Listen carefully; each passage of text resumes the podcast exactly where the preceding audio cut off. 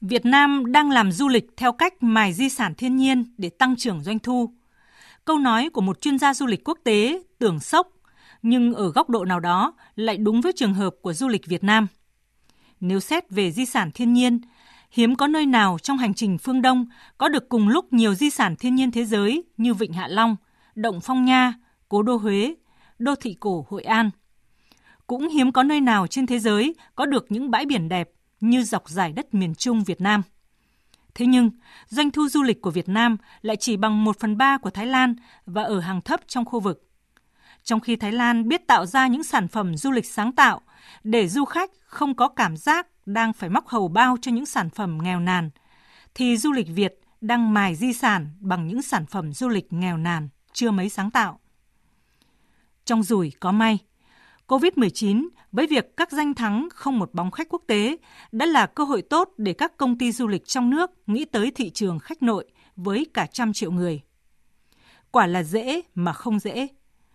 Vượt qua những hấp dẫn về danh lam thắng cảnh, điểm yếu nhất với du lịch Việt Nam trong việc chinh phục khách nội lại nằm ở chính yếu tố con người. Tại rất nhiều bãi tắm địa phương, tình trạng lừa đảo, đeo bám, mất cắp hành lý, mất vệ sinh an toàn thực phẩm vẫn luôn là vấn đề nhức nhối. Không hiếm để bắt gặp cảnh người lái taxi, xe ôm bắt chẹt khách khiến du khách khó chịu và cảm thấy bất an. Chừng nào các địa phương phải sẵn sàng mang đến những ấn tượng đẹp cho du khách, chừng đó du lịch mới thành công. Sẽ là không quá nếu cho rằng du lịch Việt Nam chưa tận dụng được sức mạnh mềm của từng vùng đất để tạo ấn tượng đẹp, lợi thế cho du lịch địa phương. Sức mạnh mềm đôi khi lại đến từ những điều đơn giản như những phong tục tập quán lâu đời của một cộng đồng dân cư, sự thật thà chu đáo của người chủ nhà, hay đơn giản là nụ cười của một cô gái Mông ở dẻo cao khiến du khách tới chơi một lần còn muốn quay lại mãi.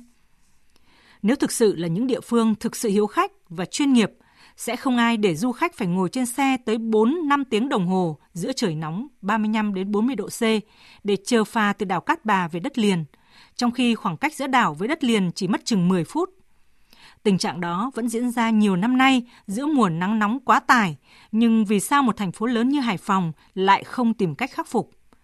Lỗi ở phương thức tổ chức hay do chính con người? Món ngon nhớ lâu, đòn đau nhớ đời.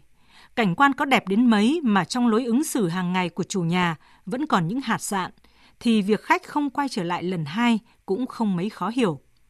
Hậu Covid chính là khoảng lặng để mỗi địa phương và các công ty lữ hành tự ngẫm lại mình. Trước khi tìm cách thu hút khách quốc tế quay trở lại, hãy biết cách làm hài lòng chính những du khách nội. Dễ mà không dễ, nếu khai thác tốt ẩm thực vùng miền, kết nối các không gian di sản trong cùng khu vực và cho phép du khách khám phá đời sống thường nhật của cư dân địa phương, giúp họ có cảm giác bình yên như đang ở ngay trong chính ngôi nhà của mình. Chừng nào vẫn còn bún mắng, cháo chửi, chừng đó du khách sẽ chẳng thể cảm nhận được nét hào hoa thanh lịch của vùng đất mang danh ngàn năm văn hiến để quay trở lại lần hai. Con sâu làm giàu nồi canh, chỉ cần một hình ảnh không đẹp trong lòng du khách được chia sẻ rộng rãi, nhiều khi lại làm đổ xuống sông xuống bể công sức của cả triệu người trong việc gây dựng hình ảnh đẹp của một vùng đất.